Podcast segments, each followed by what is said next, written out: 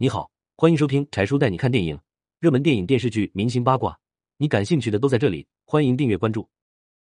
二零零五年，小龙女拼命拍戏为男友还债，结果债务一清就被渣男抛弃。二零零五年，李若彤为破产老公疯狂拍戏还债，没想到十年真心没换来好结果，债务还清后，男友对李若彤说：“分手吧，我们不合适。”和李若彤谈了十年的男朋友叫郭英权，年过五十，身价过十亿。当初和他开始恋爱的时候，所有人都不看好这段感情，都说老夫少妻，走不长远。这段感情也是一波三折。李若彤和郭英权恋爱以后没多久，郭英权的公司就在金融风暴中崩溃了。那时两个人交往才不过两年，就在大家都以为李若彤会和郭英权分手时，他重新复出，接了很多戏，赚到的钱也都拿出了大头给郭英权还债。但即使是这样，郭英权还是没打算娶李若彤为妻。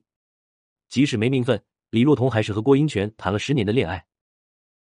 但没想到。